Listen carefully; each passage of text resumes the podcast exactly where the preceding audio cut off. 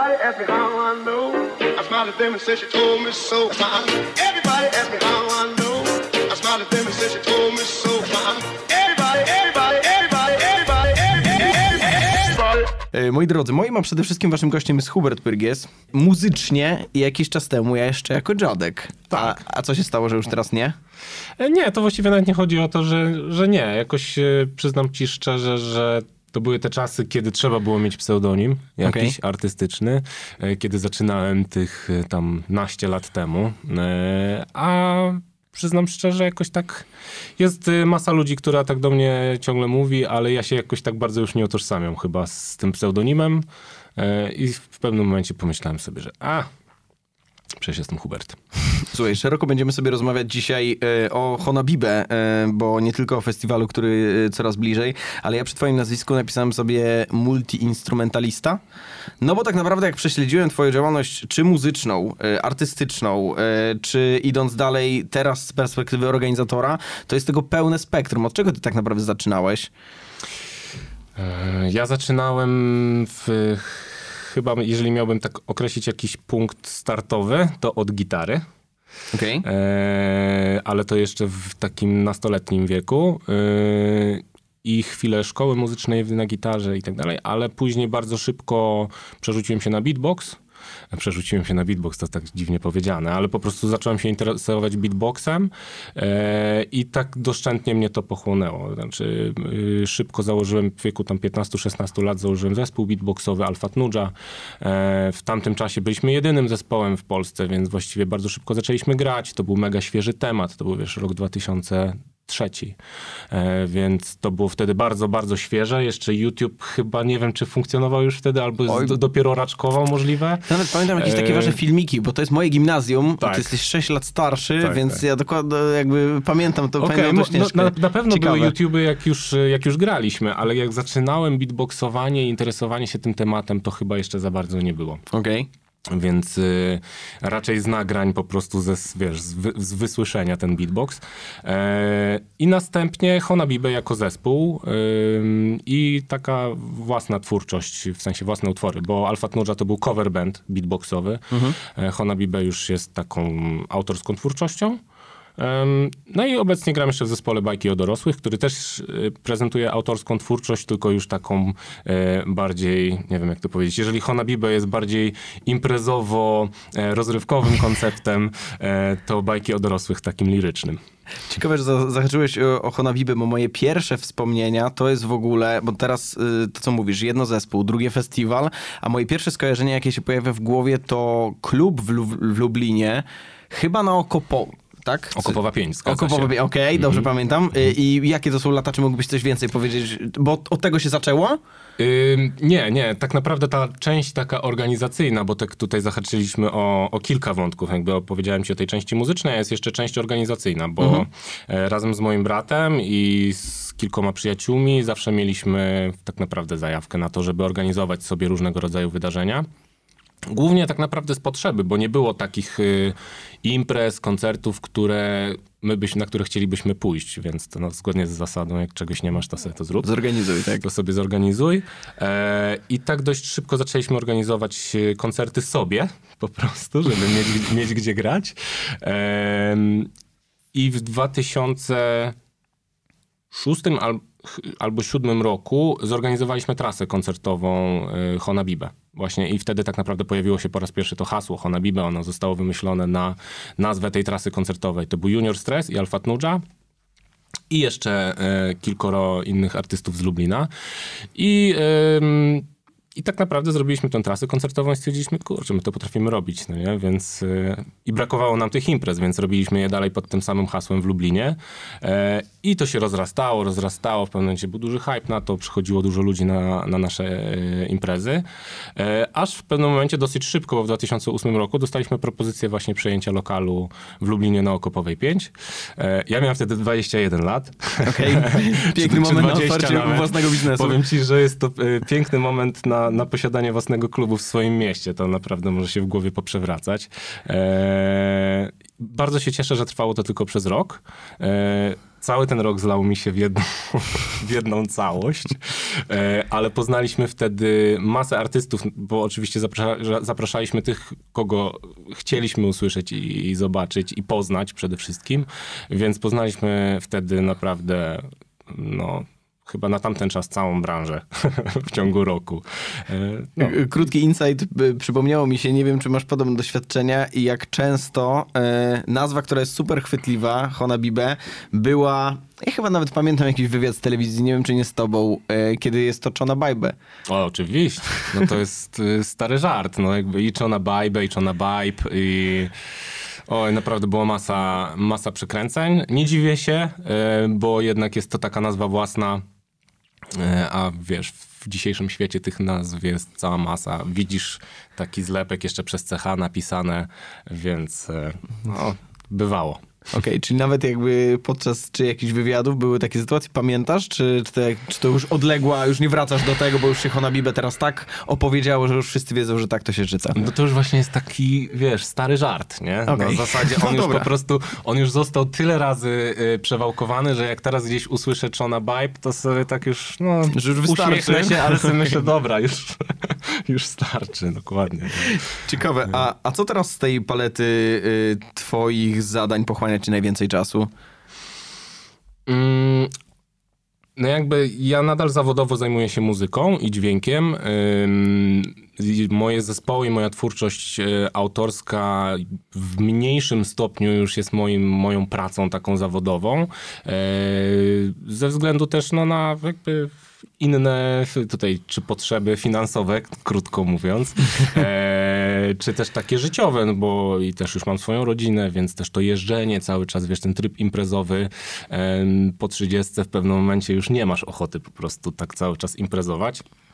I bardzo dobrze. Jakby myślę, że to jest zdrowy odruch, teraz czuję się świetnie. Yy, teraz najbardziej pochłaniają mnie, pochłania mnie kompozycja yy, muzyczna. Głównie komponuję do teatrów, yy, ale też trochę mam takich zleceń komercyjnych. Jakieś tam różne jingle, jakieś reklamy, nagrania lektorskie, obróbka dźwięku i taka ogólnie kreatywna praca wokół dźwięku. No jeżeli się czasem ktoś do mnie zgłasza, jakiś brand przykładowo, że chcą zrobić jakąś ciekawą akcję z, z muzą, to wtedy e, dobieram ludzi, e, no, korzystając z szerokiej bazy kontaktów e, i robimy jakąś akcję. Tak na przykład robiliśmy dla Starbucksa taką akcję Kawa mi gra, gdzie klienci przychodzili do lokalu, zamawiali kawę i jeżeli mieli szczęście, to mogli usłyszeć piosenkę o sobie na żywo w lokalu. No poczekaj, jak to, jak to działało? E, to można zobaczyć w ogóle, zachęcam do obejrzenia na YouTubie po wpisaniu Kawa mi gra Star, Starbucks. E, jest e, właśnie taki filmik, który nakręciliśmy z ukrytych kamer, rzecz jasna. Działało to tak, że właśnie klient przychodził, zamawiał przykładowo tam karmelowe latte, baristka zapytała też o imię i tak dalej. Czasami pytała, bo miała nas w słuchawce swojej, więc jakby podpowiadaliśmy, że chcemy coś więcej się dowiedzieć o kliencie, bo już e, Łukasz Niemioła i Michał Iwanek, którzy wtedy tam grali e, z ukrycia w busie na backstage'u. e, oni mieli wizję na, na tego klienta. Klienci oczywiście nie wiedzieli, że byli obserwowani, nagrywani. No i później po prostu podchwytywali, ponieważ Łukasz jest świetnym improwizatorem, podchwytywał jakiś wątek z, z klientem i w tej samej głośności, co leci muzyka w Starbucksie, leciała muzyka, którą oni improwizowali na żywo. No i większość się orientowała w pewnym momencie, że, że to o nich, ale też dość długo to trwało, bo jednak nikt się czegoś takiego nie spodziewa. No i mamy nagrane reakcje właśnie, jak e, ludzie m, mm, na to, no to było w ogóle przesympatyczne, bo to no zawsze no były, bo to były zawsze przyjemne rzeczy, to znaczy to, co Łukasz śpiewał, to zawsze miało zro zrobić klientowi dzień, no nie? Więc e, no i tego typu akcje też inicjuję i, i bawię się jakby, wiesz, konwencją muzyczną. A ciekawe to podejście. Chciałbym cię zapytać, płynąc do, do samego festiwalu, który przypomnijmy daty? 27, 28 i 29 sierpnia bieżącego roku. Czy już za chwilę to wszystko wy? W Lublinie na marinie nad Zalewem Zębożyckim. Ale cofnijmy się wcześniej, wcześniej bo ja pamiętam kiedyś byłem na e, u was, e, nie, nie mam pojęcia, która to była edycja, w Opolu Lubelskim. Zgadza się. Pamiętam koncert Ostrego. Być może Alfa Cnudża e, Tak, występowała możliwe. wcześniej, Mhm, e, ale interesuje mnie twoja perspektywa e, artysty versus organizator. To znaczy, Mhm. co daje ten bagaż doświadczeń występowania na scenie, e, samemu bycie artystą w przeniesieniu na organizację festiwalu? Yy, Myślę, że w naszej rozmowie będzie bardzo często pojawiał się wątek pieniędzy. Okej, ciekawe, no. E, I myślę, że ta perspektywa staje się szczególnie ciekawa, kiedy właśnie myślisz o tym wątku finansowym. Perspektywa artysty jest zawsze taka, że chce jak najwięcej zarobić. W przypadku takiego festiwalu, czy no nie wiem, no wiem, że mieliśmy nie tłuc tematu y, covidowego, tak, ale tak. No no nawet chociażby. Teraz tak. mamy to okienko covidowe, wszyscy po prostu grają, bo chcą grać i trochę e, odrobić straty. No ale nawet w takim zwykłym, y, y, powiedzmy rutynowym roku, y, jednak sezon to jest sezon. To są te momenty, kiedy organizator płaci ci za koncert, a nie, że ty organizujesz sobie koncert w danym mieście, bo być może słuchacze nie wiedzą tego.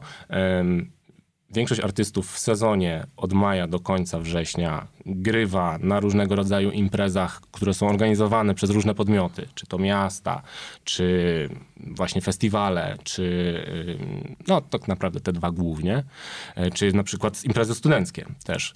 E, A Poza tym e, sezonem e, wiosenno-letnim jest jeszcze sezon jesienno-zimowy, kiedy najczęściej managementy tych zespołów organizują sobie same trasy koncertowe, po prostu bukując e, lokale, kluby czy jakieś przestrzenie inne, w których organizują sobie same koncerty i zarabiają z biletów, czyli ponoszą ryzyko finansowe. Tak? No i to tak w największym skrócie, więc jak jest sezon, to wszyscy chcą jak najwięcej od organizatorów wyciągnąć. Więc moja perspektywa jako e, artysty najczęściej jest też taka, że jak dzwoni jednak jakiś festiwal, no to myślisz sobie, o, fajnie, nie? Tu będzie Okej. nie dość, że będzie dużo ludzi, bo festiwal, e, będzie fajna impreza, bo festiwal, tak najczęściej jest, e, to może jeszcze będzie stała stawka, no nie? Czyli wiesz jakby po co jedziesz, krótko mówiąc, Tak, tak, tak, trochę tak. brzydko y, w ujęciu finansowym.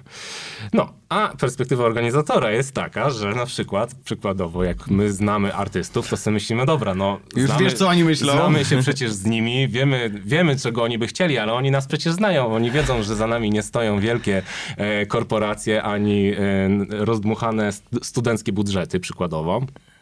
Bo O, też, ciekawe zdanie. Rozdmuchane studenckie budżety. tak, bywało, tak. Czy juwenalia mają duże budżety? To zależy które, ale y, jest trochę takich imprez, które no w porównaniu do naszej perspektywy organizatora takiego, wiesz, oddolnego, który nie dostaje jakby zaplecza takiego wielkiego browaru y, tylko dlatego, bo jest juwenaliami, przykładowo. A, tak? okej. Ym, No, browar wie, że sprzeda na tych juwenaliach bardzo dużo, więc jakby jest w stanie od razu i im to jest wszystko jedno, czy te juwenalia organizuje Mirek, Janek czy Ola. Okej. E, Zwłaszcza, że co roku organizuje kto inny z samorządu. Dokładnie. I, I czym to będą firmować? Dla nich jest ważne, że to będą juwenalia takiej politechniki czy takiego uniwersytetu i oni wykładają po prostu bardzo duże pieniądze na to, żeby móc tam sprzedawać swój towar. Jak również wtedy wszystkie inne podmioty bardzo chętnie, no bo wiedzą, że będą mieli tam masę e, ludzi. Nasza perspektywa jest inna, bo my głównie tak naprawdę finansujemy festiwal z biletów, czyli tak naprawdę fe, festiwal finansują ludzie, plus oczywiście są y, sponsorzy i browar i tak dalej, natomiast my musieliśmy przebyć tę drogę 10 lat w tym momencie, a wcześniej to było no więcej niż 5 lat dokładania. Pięć lat dokładania, czyli do Tak. pięciu edycji dorzuciliście. No, chyba nawet więcej, szczerze mówiąc. O rany. Eee, I, I zmagania się z różnymi takimi właśnie finansowymi tak naprawdę głównie em, przeciwnościami losu. Eee, no i dopiero po jakimś czasie, kiedy masz już jakiś pomysł, kiedy jesteś konsekwentny, kiedy wyrabiasz sobie jakąś markę, umiesz zareagować też na zmiany, które się dzieją. No bo widzisz, ty opowiadasz o koncercie, gdzie był OSTR e, i Alfa Tnudża, który już nie istnieje, e, a OSTR, e, no oczywiście on nadal ma swój gigantyczny fanbase, ale w tym momencie już pewnie byśmy go w gronie headlinerów raczej nie No, umieszczali. E, więc no, ten, ten rynek się bardzo zmienia. Akurat Ostry jest słabym przykładem, bo on jednak je- jest... y, Co roku płyta, on co jest roku od fani. lat na rynku i jest, y, jest cały czas y, w jakiejś formie, no nie? E, Natomiast są, jest masa artystów, którzy grali u nas, a w tym momencie młodszemu pokoleniu to nawet za bardzo ta ksywa nic nie mówi, no nie? Okej, okej. E, Ale to też, jak mówiłeś o sponsorach, to ym, ciekawe mi się wydało, jak wyboldowany były sponsorzy i browar, że jest, wiesz, jakby jeden Tak, zawodnik, jed- który ustawia całą robotę. Su, super ciekawe. To, to wynika po prostu z tego, że oni mają największą sprzedaż i krótko mówiąc dla nich e, tam jest klient, no nie? Jeżeli jest festiwal, to znaczy, że tam będzie wylewany e, browar, więc my od nich też jesteśmy w stanie największe kwoty uzyskać. Najczęściej zresztą jak pomyślimy o jakichś festiwalach i takich sponsorach tytularnych, no to jednak jest to browar. Ale jak powiedziałeś o tym, że was głównie napędza ym, bilety, czyli tak naprawdę to ludzie decydują, czy festiwal dobrze pójdzie, to zacząłem się zastanawiać, że no faktycznie jest spora różnica takich koncertów tych ym, w sezonie w stylu miejskie juvenalia versus y, koncerty, na które chodzą ludzie, bo tego artystę chcą zobaczyć. Często jest tak, że jest jakiś tam, nie wiem, y, miejska scena czy cokolwiek, patrzysz na ten line-up i mówisz, tego kojarzę, tego kiedyś słyszałem, idziesz pod scenę i powiedz mi, jak, jak gra się na takiej imprezie, na takiej wersji, na takiej, gdzie ludzie wybrali, że chcą przyjść na wasz koncert, czuć to w odbiorze? Zdecydowanie tak. Ym... Ło, to jest tak szeroki temat, powiem ci, że moglibyśmy temu poświęcić, myślę, cały To no, odcinek. zrobimy sobie w ten E, sposób.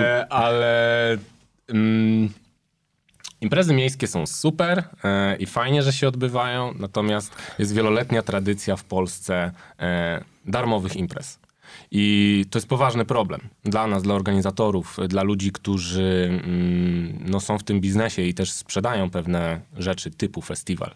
Em, przyzwyczajenie ludzi do tego, że mają za koncert zapłacić, e, jest pracą wieloletnią, którą wykonujemy tak naprawdę. I hejt, z którym się mierzymy przy okazji od ze strony ludzi, e, że coś jest drożej niż było w zeszłym roku czy dwa lata temu, to my też musimy przejmować na klatę. Ale no też nie jesteśmy organizacją charytatywną, nie jesteśmy w stanie ludziom wszystkiego sfinansować. E, więc teraz tak, jeśli chodzi o imprezy miejskie, tak jak powiedziałeś, najczęściej ludzie tak, tak czy inaczej przyjdą no nie? na taką imprezę miejską. Jeżeli ona jest darmowa, gra ktoś w miarę znany, e, jeżeli mi to w miarę odpowiada klimatycznie, to idę. No nie? E, żeby pójść na festiwal, e, to już muszę zapłacić, to już muszę sobie zarezerwować termin. Muszę się wy- wykazać pewnego rodzaju determinacją jako odbiorca, że chcę tam być. Więc jak już wiesz, wydasz tą kasę, zabierzesz tą dziewczynę na, na festiwal, to masz się świetnie bawić. I wiesz o co chodzi. To już nie jest tak, że jak ten koncert będzie słaby, miejski, e, to pójdę do knajpy najwyżej albo do kina. Tak. Nie, to jest po prostu tak, że ja rezerwuję swój czas, dwa dni, jeszcze pole namiotowe, coś, o Boże. To musi być super czas. Co by się nie działo, choćby deszcz padał, będę się świetnie bawił. E, I my jako grający e, bardzo to czujemy ze sceny, no nie? że ludzie są w tym bardziej, że oni chcą wejść bardziej w interakcję, że są bardziej świadomi, że próbują bardziej przeżywać taki koncert, słuchać e, uważniej, że cenią sobie kontakt po koncercie e, z artystą, że przyjdą, pogadają. E, To jest gigantyczna różnica, nie? Ale y, imprezy miejskie też są fajne, bo z takiego y, tłumu przypadkowych ludzi bardzo często się zdarzało, a właściwie zawsze się zdarza, że ktoś przychodzi, że przychodzi kilka, kilkanaście, kilkadziesiąt osób i mówi, że wow, nigdy was wcześniej nie słyszałem, a to jest w ogóle super muza, y, wiesz, y, gdzie was mogę posłuchać, nie? albo mogę kupić płytę, y, więc mm, absolutnie nie przekreślam jednej ani drugiej sytuacji, y, ale jeśli miałbym wybierać, no to zawsze się cieszę, jeśli dzwoni jakiś festiwal y, i możemy zagrać na festiwalu, no bo to jest... y, To jest to, no nie? Tam są ci ludzie, którzy podobnie jak my, powiedzmy sobie, myślą. Chciałbym na sekundę wrócić do tego, co powiedziałeś, że niektórzy artyści, którzy grali u was jako headlinerzy, no teraz nie chciałbym powiedzieć, że już nie istnieją, ale raczej jako headlinerzy nie zagrają. E, czy jest jakiś schemat, Czy jest jako, jaką macie metodę doboru artystów? Właśnie to, co mówisz, że ludzie przyjeżdżają na ten festiwal i to mają być ich najlepsze trzy dni w tym terminie. Hmm, to znowu jest y, pewnego rodzaju kompromis, które, który musimy, jak się mówi o kompromisie? Zawrzeć? No, chyba tak. Dowieść, Dowieść nie wiem. ponieść. Ponieść. E, Mieliśmy kompromis, proszę bardzo. tak. y, kompromis oczywiście zaczyna się od kasy. Okej. No bo w zależności od tego, ile masz kasy, no to na tego cię stać. No nie? Więc y, myślę, że warto tutaj powiedzieć tym słuchaczom, którzy nie do końca kojarzą Honabibe czy Honabibe Festiwal, o którym tutaj mówimy, który ja reprezentuję osobiście. Ale Honabibe Festiwal jest mniejszym festiwalem. To nie jest festiwal, mm, który y, powiedzmy w tym momencie mógłby konkurować z Open Airem, z Off Festiwalem, czy nawet, nie wiem, z jakimiś y, mniejszymi bytami typu Kazimiernication, które i tak jest bardzo duże już w tym momencie. Honabibę nie przyrównasz z Kaźmiernication? E, No, biorąc pod uwagę w tym momencie, ile ludzi ym, przyjeżdża do Kazimierza, to nie. Okej. E, I też jaki jest line-up, bo widzisz, ym, Kazimiernication ma trochę inny profil niż my. To akurat of jest, course, to jest ale chodzi mi też o skalę i Chodzi o wiesz- skalę. My y, na pewno chcielibyśmy w tym sektorze, y, powiedzmy, być takim większym graczem. Y, przykładowo jak Kazimiernication, albo większym, bo mamy co do tego możliwości, jeśli chodzi o, e, o przestrzeń przede wszystkim w Lublinie. W Kazimierzu już tych możliwości na powiększenie za bardzo nie ma. To też jest ciekawe. Ale y, jednak nawet na, na naszym podwórku możesz wydać y, na artystów łącznie e, powiedzmy 100 tysięcy na line-up, y, a możesz wydać milion. No nie? I y, jakby wszystko się. Pojawia się. Wszystko się rozwija głównie o to tak naprawdę. Chociaż em, coraz częściej też w gronie różnych organizatorów mamy takie przemyślenia, że mm, festiwale budowane wyłącznie na line-upie to są takie festiwale na krótkich nogach. E, że już jakby nie samym line-upem festiwale obecnie żyją. E, I myślę, że my tego też mamy najlepszy w tym momencie przykład, jak widzimy o co ludzie pytają. E, Wysyłając do nas zapytania różnego rodzaju tam typu, wiesz, o sanitariaty przy polu namiotowym, no nie? Albo em, no właśnie różnego rodzaju udogodnienia, czy dla dzieci na przykład, no nie? Em, Zauważyliśmy, że jest bardzo duża grupa ludzi w Polsce, e, która już jest za stara na Woodstock, No. E, ale jeszcze nie mają ochoty rezygnować z takiego wyjazdu weekendowego gdzieś na festiwal. Chcieliby posłuchać koncertów i tak dalej, ale mają dzieci, e, mają już jakiegoś, wiesz, swoje jakieś udogodnienia, wygody, że nie chcą koniecznie tam się, wiesz, e, w błotku taplać, nie? E, mają ochotę po prostu fajnie spędzić e, weekend na festiwalu. I ta grupa jest coraz większa i myślę, że do nich też będzie coraz większa oferta festiwalowa e, kierowana. Mam taką nadzieję, bo ja sam w tej grupie jestem. Więc. e, Okej, tak. czyli, czyli poczekaj. z- To, że udałoby wam się zapuk- zabukować Matę, Quebo, BDOS-a, nie mam pojęcia, kto jeszcze jest teraz na hypie, Mhm. i ustawić ich nawet jednego dnia, czy jakkolwiek rozłożyć, nie gwarantuje sukcesu. Tak? E, Może ci zagwarantować sukces sprzedażowy w tym roku. Tak, przykładowo, w danym roku, w którym organizujesz festiwal. E, ale my, myśląc o festiwalu, myślimy o kolejnych edycjach głównie, tak naprawdę. Nie myślimy tylko o bieżącej edycji, myślimy też o kolejnych latach. Em, Jaki my budujemy właśnie, jaką budujemy społeczność festiwalu, bo trzeba pamiętać, że na festiwal przyjeżdża bardzo często nowa publiczność, oczywiście, ale ta publiczność, która jest dla nas szczególnie ważna, to są ci, którzy przyjeżdżają rok do roku, którzy budują tę społeczność. Oni e, jakby robią nam naturalny hype w mediach społecznościowych, oni stoją za nami murem, oni nam powiedzą, czego chcą.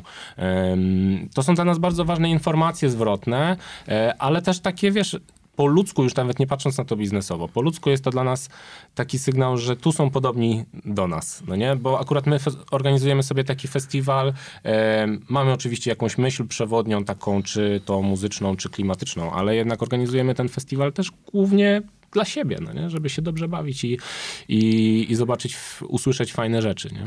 Okej, to w takim razie y, co ze swojej strony dorzucacie do, tych, y, do tego line-upu, do którego też przejdziemy i umówmy się, on nie jest, bo, bo trochę nie chciałbym, żeby to wybrzmiało tak, że y, tam Gienek Loska będzie występował i ktoś za, i tam ktoś za darmo, no nie, bo jest też, jest też grubo z mojej perspektywy, do tego przejdziemy, ale co dorzucacie, co twoim zdaniem jest dużo bardziej istotne od, od tego, co pojawia się na scenie? Czy tylko pojawia się na E, scenie? Myślę, że to, co wyróżnia nasz, nasz festiwal, to to, że przy e, dość zacnym line-upie e, jest to nadal jednak nie tak wielki festiwal, żebyś stał w kolejce po e, browar nie wiadomo jak długo, e, w kolejce po wymianę bilety, biletów. Jakby my cały czas e, utrzymujemy taką mm, wielkość tego festiwalu, która jest taka powiedzmy, no friendly, no nie? Okej. Jakby jest Myślałem, że przyjemnie. użyjesz określenia w sam raz. Nie za duży, nie, za mały. nie, oczywiście my mamy ambicje, żeby być większym festiwalem, ale na ten moment y, uważam, że jest to świetna propozycja dla kogoś, kto, y, kto chce fajnie jednak wypocząć. Ja na dużych festiwalach nie umiem wypoczywać. Dla mnie duże festiwale są trudne. Nie? Bo ja jestem przyzwyczajony do tego, że jestem po drugiej stronie sceny, że tam mam jednak swoje, swojego tojka. Okej, E, czy jednak że- luksusowo. No, w sensie, no, No, komfortowo. rozumiem. Może nie luksusowo, ale komfortowo. I dla mnie, no, już takie stanie w dużym tłumie ludzi przez 5 godzin męczy mnie to, nie? No, żeby 5 godzin A czasami... u nas leżaczki, Okej. hamaczki, em, no dużo takich właśnie udogodnień, no nie? Jak masz dziecko, to możesz y, przyjechać na festiwal, oddać, brzydko mówiąc, dziecko animatorom na jakiś czas i zająć się po prostu y, swoim czasem, albo pobawić się ze swoim dzieckiem przykładowo na, tam mamy całą masę atrakcji w tym roku, bumper ball, ball, e, e, pitbajki, to są takie... Pitbajki? Pitbajki to są takie małe motokrosy w ogóle, A, mamy okej. tam całą taką ścieżkę do A do to jest dla wszystkich, nie tylko dla dzieci. Nie, nie, to jest absolutnie dla wszystkich. No. Nawet bym powiedział szczerze, że z tymi dziećmi to bym tak uważał z tymi pitbajkami, chociaż są różnej wielkości te pitbajki, nie? Okej. Tam jest cały, cały taki duży ośrodek, gdzie jest masa atrakcji, no nie? I e, to wszystko się odbywa w zieleni, e, bo to trzeba powiedzieć, festiwal odbywa się w Lublinie, ale tak naprawdę nad Zalewem Zębożyckim, czyli pod miastem, ale dojedziesz Boltem, Uberem również. I tak, no to jest, to jest spora różnica też nawet względem tego, co robiliśmy wcześniej, bo tak jak wspominałeś, myśmy organizowali dziewięć edycji tego festiwalu w Opolu Lubelskim. W tym roku pierwsza edycja w Lublinie. E, no już widzimy, że to był dobry strzał. A mam nadzieję, że jak wszyscy, którzy będą mieli to porównanie Opola a Lublina też popatrzą na to przychylnym okiem. A muzycznie masz swojego faworyta? Bo to, co podkreślasz w tej rozmowie, co jest super ciekawe, że my organizujemy i organizowaliśmy też lata temu, bo tego chcieliśmy posłuchać, tego chcieliśmy posłuchać e, i widzę, że jakby e, ta idea absolutnie nie zgasła. Organizujemy festiwal, na którym my po prostu chcielibyśmy być. E, Czy masz swoich, ja wiem, że to niekomfortowe pytanie z perspektywy organizatora, kto jest najfajniejszy z zaproszonych? Nie, absolutnie, jak najbardziej mogę, myślę, tutaj być... Słuchamy, na których koncertach możemy się spotkać? Spotkacie mnie absolutnie na wszystkich, bo jestem też konferencjerem podczas tego festiwalu, niezmiennie od, od dziewięciu edycji, teraz dziesiąta. No ja mimo, że widziałem ten koncert wielokrotnie, to nadal jestem gigantycznym fanem Jareckiego, który obecnie wydał e, płytę Totem, którą polecam absolutnie do, do odsłuchu. E, Jest to muzyka niepopularna w Polsce, niestety, nad czym ubolewam, e, ale jako organizator chociażby mogę sobie pozwolić na to, żeby zaprosić go i wiem, że to będzie jeden z najlepszych koncertów na, na tym festiwalu. Jestem o tym przekonany, bo, no bo widziałem ten koncert tak naprawdę całkiem niedawno zresztą, więc wiem na co chłopaków stać. E, Więc absolutnie Jarecki. Bardzo jestem ciekaw Rozali, Okej? bo nie widziałem jeszcze na żywo. Yy, słyszałem tylko, że fajnie, yy, ale właśnie tego jestem szczególnie ciekaw. Yy, no i absolutnie wiem, że koncerty Sokoła to jest po prostu polski absolutnie top. Nie? I to jest gość, który może się, yy, może, może występować na festiwalach yy, światowych, gdyby ludzie przychylniej patrzyli na język polski. Yy, ale, ale tak Mógłby grać tak, Glastonbury. wy, tak wykonawczo, tak, wykonawczo to jest przepaść. Pamiętam jak dwa lata temu prowadziłem w jednej z podlubelskich miejscowości festiwal hip-hopowy, gdzie, no fakt, tam byli głównie hip-hopowcy tacy uliczni, no nie? Którzy nie zawsze przywiązują tak dużą uwagę do jakości swoich występów, jak powiedzmy ja jestem przyzwyczajony. E, natomiast no, gwiazdą tam fest- festiwalu był Sokół i to była przepaść. Absolutna przepaść i e, jakościowo to jest top. Nie? Więc Okej. jestem przekonany, że to będzie wyśmienity koncert. E, problemu już dawno nie słyszałem na żywo. Y, Ciekaw jestem, co tam, y, patrząc na rider techniczny, myślę, że będzie ciekawie. No, Mari to jest też bardzo ciekawa postać, bo jest od nas z Lublina, jest związana z naszym producentem Adamem Lato e, i jest bardzo teraz na, na fajnym takim swojej rampie, na takim wyskoku. I y, też jestem ciekaw tego koncertu. No to ogólnie powiem ci szczerze, tak, z, z dużym zaciekawieniem podchodzę do tego, e, do tego rocznego line-upu. No to ja dorzucę jedną rzecz, bo zgadzam się z tym, co powiedziałeś. S- Sokół gdzieś tam, yy, oczywiście, problem tak, finał oraz mentalizm, bo A, to... tak, no oczywiście. bo to i chłopaki z Lublina i też, och, nie pamiętam ile tych lat im minęło. No, ja też nie. Kurczę, z jakieś 15. No trochę tak byli na tej scenie, nie? Tak, mogło tak być. Taka ciekawostka, nie chciałbym, żeby to zabrzmiało, że się jakoś bardzo przechwalam, ale ja poznałem w ogóle Arka z Mentosem. poczekaj, poczekaj. tak? Tak, no. Czy ty jesteś odpowiedzialny Ode za... mnie się zaczął raz mentalizm. Gratulujemy. dokładnie. Bardzo dziękuję. Ja jestem również z tego dumny. Yy, Jakby lubię się tym pochwalić, yy, szczególnie komuś, kto lubi raz mentalizm, bo zawsze chłopakom kibicowałem.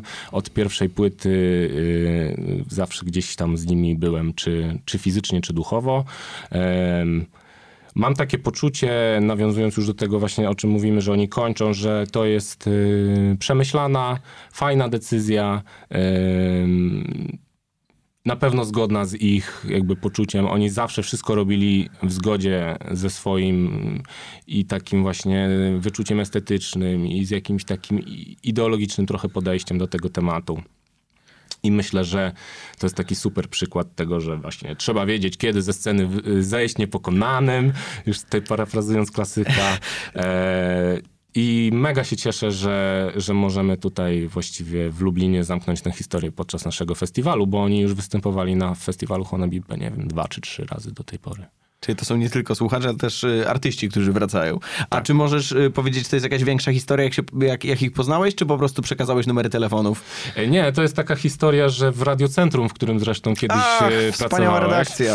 em, W Radiocentrum te właśnie 15 chyba lat temu e, Rafał Domrowski prowadził taką audycję mm, hip-hopową.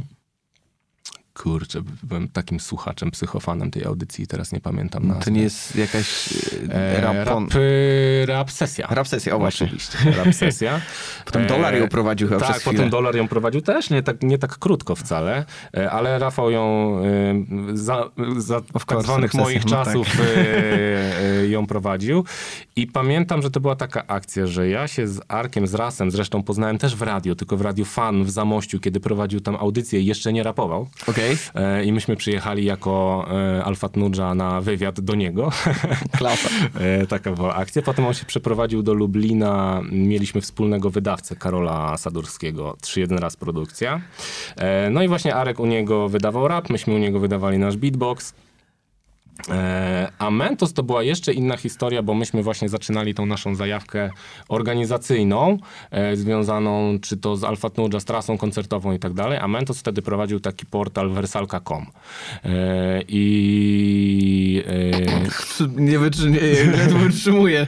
Czy możesz powiedzieć jeszcze coś więcej o tym, co tam się znajdowało? Na Versalka.com? No. No. to był taki muzyczny A, portal. dobra, dobra, dobra. Nie, nie, nie. Bo, wiesz, bo ja już myślałem, że Mentos po prostu z innej kategorii pojawi się w świecie nie, muzyki. Nie, nie, nie, nie. To Dobra. był portal e, w ogóle taki awangardowy bardzo, jeśli chodzi o, o, te, o... To była muzyka, której nikt w Polsce nie słuchał, wiesz. e, Taki soul gdzieś naprawdę wyszukany. Czyli hobbystycznie bardzo. Bardzo hobbystycznie, ale bardzo stylowo, mega. E, nawet Arek nawinął taki kiedyś wers, że każdy wers Arka ma być jak wersalka.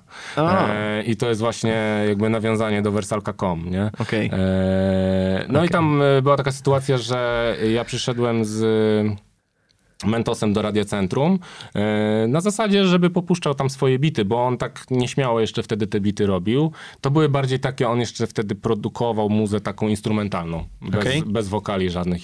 To nie był nawet bity rapowe, no nie, tylko po prostu taki instrumentalny hip-hop. E, I, I był wtedy też Arek tam na wywiadzie właśnie w rap sesji, nie? I Arek skończył swoją rozmowę, e, ja przedstawiłem e, Rafałowi Mentosa, Mentos wszedł tam do, do, do kabiny, oni rozmawiają, no i nagle, wiesz, lecą te bity, nie? Arek po prostu na mnie popatrzył, to wiesz co, to był taki moment, że widzisz to, nie? W tym spojrzeniu, że po prostu yy, trafiło go, no nie? On mówi, Boże, kto to jest, nie? A ja mówię, no Mentos? No to co, wersalka.com. No, ale potem złapali taki lot nie tylko też muzyczny, a chociaż od razu muzyczny złapali, ale też taki e, towarzyski bardzo, bardzo i super, nie? Jakby przykład ich e, twórczości też jest taki, że oni kilka lat jednak takim undergroundzie. E, Mieli tam swoich e, psychofanów, ale, ale nadal to był underground i w pewnym momencie gdzieś tam przy chyba zamłodzie na Heroda, no nie? To jakoś tak bardziej im wystrzeliło. E, No i teraz kończą swoją historię między innymi na festiwalu Honabiba. Super, O kurde, niesamowite. Dzięki za tę historię, bo no, no to, to takie bardzo otwierające głowę. A powiedz mi, bo myślę sobie, mm, to co rozmawialiśmy o, o, o doborze artystów, jak ty obserwujesz scenę muzyczną? To znaczy, dlaczego dzieje się tak, że ten rap jest z roku na rok coraz bardziej na hypie i wydawałoby się, że już tam się nikt nowy nie wciśnie, a cały czas pojawiają się nowi artyści, co się też przekłada oczywiście na line-upy festiwali. Em, Myślę, że właściwie jestem przekonany o tym, że rap jest, y, wiesz, takim y, rock'n'rollem naszych, naszych czasów, no nie? To już jakby, to nie muzyka gitarowa, tak jak przez wiele, wiele lat zresztą. Zobacz, to trwało przecież naprawdę od, nie wiem, lat 70. No Perfect jako y, headliner kilka lat Ile temu to w ogóle norma, to, nie? to się cały czas działo, nie? No, i tak dalej. Wystarczy popatrzeć nawet na te właśnie duże festiwale, jak one się nagle otworzyły. Przecież rap przez wiele lat, mimo że funkcjonuje już w Polsce od dawna, od, od lat 90., jednak był passé, nie? Był trochę jak disco polo, no nie? Taki wrzut trochę na tej branżuni, No no, tam nie? Że to przeklinają, że tak no... E, Ale chyba trochę jest tak, że liczb już nie oszukasz, no nie? I też w dzisiejszych czasach, kiedy to ludzie sami decydują, czego słuchają, co publikują w mediach społecznościowych, em, to oczywiście te mainstreamowe media nigdy się nie otworzą tak w 100% na przykładowo na takiego Sokoła, no nie? Który rzuci tam jedną czy drugą, no nie. No niestety jakby to ten profil masowy nie, ale e, jak to się dzieje? Dlaczego to się dzieje? Mm, To, to jest wzajemnie napędzająca się machina, nie? To po prostu e, ten efekt kuli śnieżnej, jak, ta, e, jak ten rap ruszył, e, Oczywiście zawsze to przychodziło ze Stanów, więc to też e, tam też się ta kula toczy cały czas, no nie? E, ta muzyka ewoluuje bardzo, no nie? Jakby ten rap dzisiejszy jakbyś zestawił z tym boom-bapem lat, przełomu lat 90. i 2000, no to oprócz tego, że tam jest melodeklamacja, choć nie zawsze, to niewiele ma tak naprawdę nawet czasem ze sobą wspólnego, no nie? E, wydaje mi się, że po prostu kolejne, dla kolejnych pokoleń póki co nadal bohaterami są ci raperzy. Okej. nie? I oni chcą być jak oni, no nie? Więc wchodzą w ich buty i zaczynają tworzyć swoją muzę, e, coraz młodsi i młodsi. Ja to widzę też, ponieważ e, prowadzę dużo zajęć e, e, warsztatowych z młodzieżą. To po prostu widać jak na dłoni, no nie? To są ich idole. E, oni chcą być jak oni, no nie? Więc e, patrzysz w pewnym momencie, że coraz młodsi i młodsi to robią, e, ale oni to robią już na swój sposób. Gdzieś tam se tego autotuna włączą, no nie? E, wiesz, w ogóle, że cokolwiek jest zaśpiewane, to jeszcze za tak zwanych moich czasów było niedopuszczalne.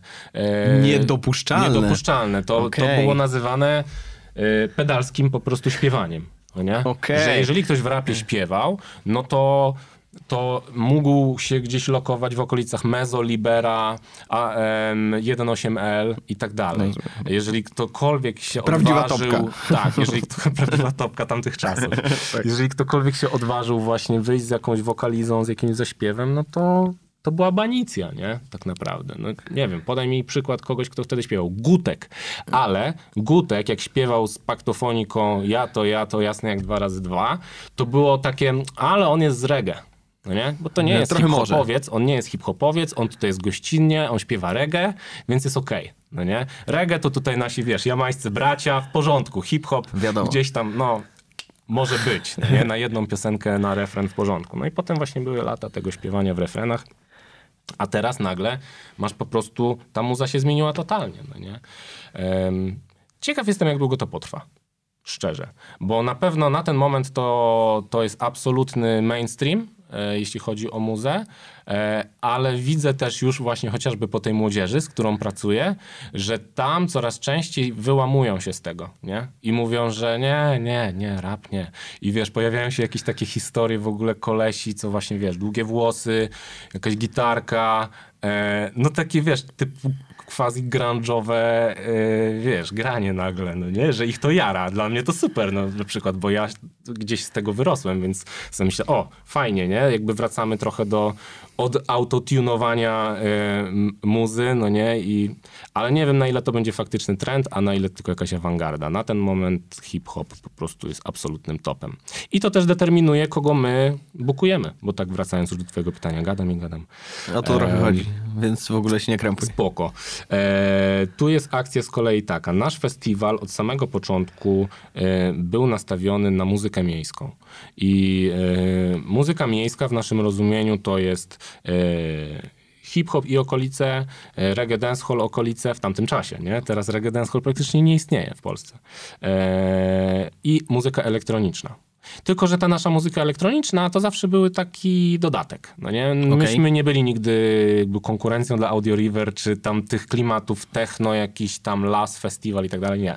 Myśmy raczej mm, po prostu mieli trochę takich znajomych typu DJ Infinity, tam właśnie Sonic Nation i tak dalej, którzy y, góral, no nie, którzy robili dobry cios na, na, na Czyli- czyli imprezach. pigułki takie. Takie pigułki, że na przykład właśnie e, na festiwalu mieliśmy przykładowo właśnie Górala czy Radical Guru.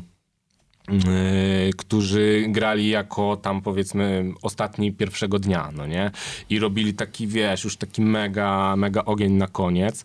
I to się fajnie zgrywało z tą naszą muzyką miejską, z tą filozofią muzyki miejskiej. W tym momencie muzyka miejska, e, myślę, że się trochę rozszczepiło to jednak ta elektronika e, jeszcze bardziej poszła w stronę gdzieś techno, minimal, albo jeszcze te wszystkie odnogi, których nie jestem w stanie nawet rozróżnić za bardzo i hip-hop. I, I przyznam szczerze, że mnie to trochę denerwuje. Ja bym wolał, żeby to był ten kocioł był trochę szerszy, no nie? Że, że tu właśnie możemy sobie jeszcze wrzucić to e, bardziej gitarowo może coś, no nie? A może e, bardziej w tą stronę. Natomiast na ten moment e, to tak wygląda i tak fajnie, że w tym worku jest miejsce na Jareckiego, na Rozali, e, na takie rzeczy, które nie są w 100% Mari, no nie? Które nie są w 100% hip-hopowe. E, a jednak wywodzą się z miasta, no nie? No to, co mówiłeś o przejściu em, tak, rapu do mainstreamu, em, to myślę sobie, że świetnym tutaj y, case'em jest Taco na Fide, gdzie chłopaki po prostu pokazali, że duże stacje radiowe mogą grać takie numery, oczywiście bez przekleństw i możliwie im prostszy beat, tym lepiej buja i zaśpiew i tak dalej, i tak dalej. A drugi wątek, o którym sobie pomyślałem, to, że trochę się pozmieniało względem A, warstwy muzycznej, B, komunikacji. Pamiętam te czasy, kiedy chyba Tede jest do, dobrym przykładem, że jest po prostu złoto, e, gablota i tak dalej, i tak dalej, koks posypany i patrzcie, ja tak żyję i jego y, słuchacze chcą być tacy versus teraz Mata, który opowiada po prostu, że jestem, słuchajcie, zwykłym chłopakiem, siedzimy sobie tu na schodkach i tak dalej, i tak dalej, że to akurat mnie bardzo cieszy, że w tę stronę to podróżuje, że y, ta komunikacja jest trochę inna. No na pewno, no zanim, e, zanim Mata, no to myślę tako jednak, e, to był ten taki moment, kiedy wiesz, gościu po prostu jest takim bananowym dzieciakiem z Warszawy, co jeździ Uberem e, nad Wisełkę. E, Przecież ten Trójkąt Warszawski, cały ten pierwszy album, to był taki mocno miejski i taki zupełnie e, oderwany od tego właśnie stereotypu e, hip-hopowca, który gdzieś tam, wiesz, ma swoje sztywne zasady i tak dalej. On miał to po prostu gdzieś, on sobie nawinął o swoim życiu e, i masa ludzi to po prostu w tym usłyszała siebie, albo taką wersję siebie, jaką by chcieli widzieć, nie? Wiesz, iPhone'iki. W tamtym czasie to jeszcze nie było takie bardzo oczywiste, że każdy miał, mógł mieć iPhone'a, no nie? Wiesz o co chodzi. A on był taki właśnie zamerykanizowany trochę, yy, wiesz, yy, Polak z dużego miasta, młody chłopak i tak dalej. Super, ja w ogóle jestem fanem, no nie? E, Cieszę się, że w tą stronę to idzie. Bardzo się cieszę, że, e, że jak pomyślimy o największych polskich gwiazdach rapu, nie lubię tego słowa gwiazdy, ale no niech to będzie, gwiazdy rapu, e, no to na pewno Taco Hemingway, na pewno Quebo na Fide, nawet wiesz, y, myślę, że tacy goście typu BDS, czy jeszcze dalej gdzieś tam sięgając, no nie istnieją aż tak w, w masowej świadomości, jak chociażby tamta dwójka. No nie? To, co powiedziałeś, że, że na przykład radio już się otworzyło na to, żeby... Tak, bo trochę nie ma wyjścia. bo Ludzie tego absolutnie słuchają, nie. nie? ma. Ja myślę, że kolesie, co ustawiają muzę w radiu, to mają naprawdę tak twardy orzech do zgryzienia, bo, bo chcą y, grać to, czego, co, co, Co ludzie mają na generuje te Spotify, nie? miliony po prostu na YouTubie, no nie? Tak. E, ale nie zawsze mogą, no nie? I, e, i tutaj naprawdę, no ten e, Taco na Fide to, to bardzo fajny przykład właśnie takiego wyjścia do mainstreamu, e, bez też jakby tracenia twarzy, no nie? Tak, Bo- myślę, że komentarze najróżniejsze. No, oczywiście, zawsze będą, ale pff, ostatecznie, wiesz... to nadal jest jakościowa muza. no A, oczywiście. Nie, nie, nie, bez I- dwóch I pod zdań. tym względem to jest dla mnie taki fajny przykład, że to nie jest tak jak kiedyś właśnie, nie wiem, 1.8L czy, y, czy te klimaty, no nie, No nie. poznańskiego tam, o Boże, nie, Y, to to było po prostu straszne, nie, tego się, to było tak już cienka granica między, no hip-hopolo to był doskonały, po prostu doskonała nazwa tego. E, Teraz też się zmieniły czasy. E, Wiesz, żabsony, nie żabsony też z tym di- disco polo tam naprawdę romansują już, o Jezu, już się całują, nie?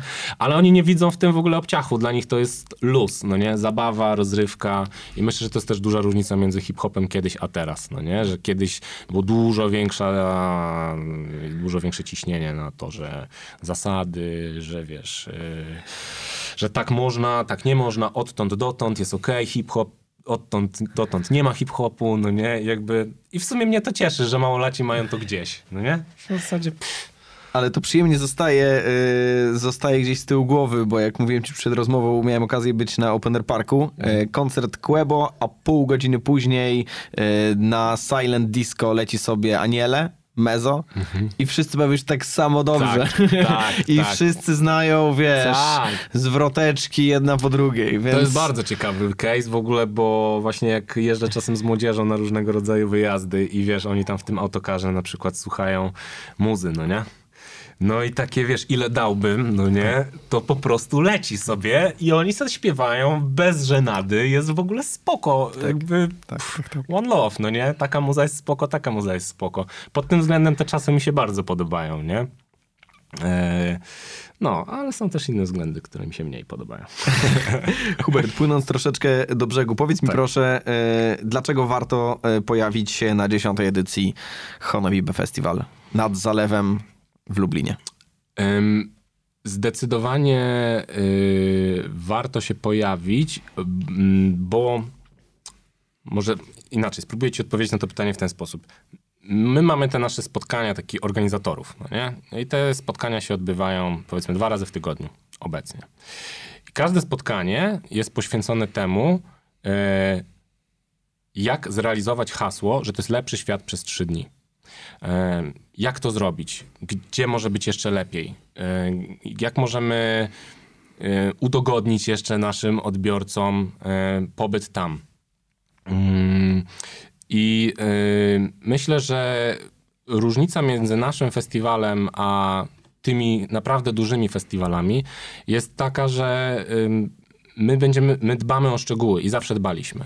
O to, żeby właśnie było komfortowo, żebyś y, nie musiał stać w tych strasznie długich kolejkach, bo my tego nie lubimy, więc nie chcemy tego ludziom też, ym, że tak powiem, zgotować, no nie? Ym, Różnica też jest taka, że no, oprócz line-upu dbamy też o ten czas wolny e, pomiędzy jakby koncertami, o jakieś dodatkowe atrakcje, o których nie wszystkich mogę już, jeszcze Właśnie ciągle widzę, że mówić. cię kusi, ale... mnie kusi, ale to już właśnie chciałbym, żeby to było w gestii takiego lepszego świata, no nie? Okej. Przyjedź, zobacz. E, jeżeli uda nam się zrealizować to założenie, no to fantastycznie, a jak nie, no to w najgorszym razie spędzisz dobrze czas. No, No, w jakby- najgorszym przypadku... no, w najgorszym przypadku przynajmniej będzie fajnie. E, Poza tym, no, dla ludzi spoza Lublina, Lublin w okresie wakacyjnym, chociaż jest to ostatni weekend e, wakacji, to jednak nadal jest wspaniałym miejscem na taką wycieczkę weekendową.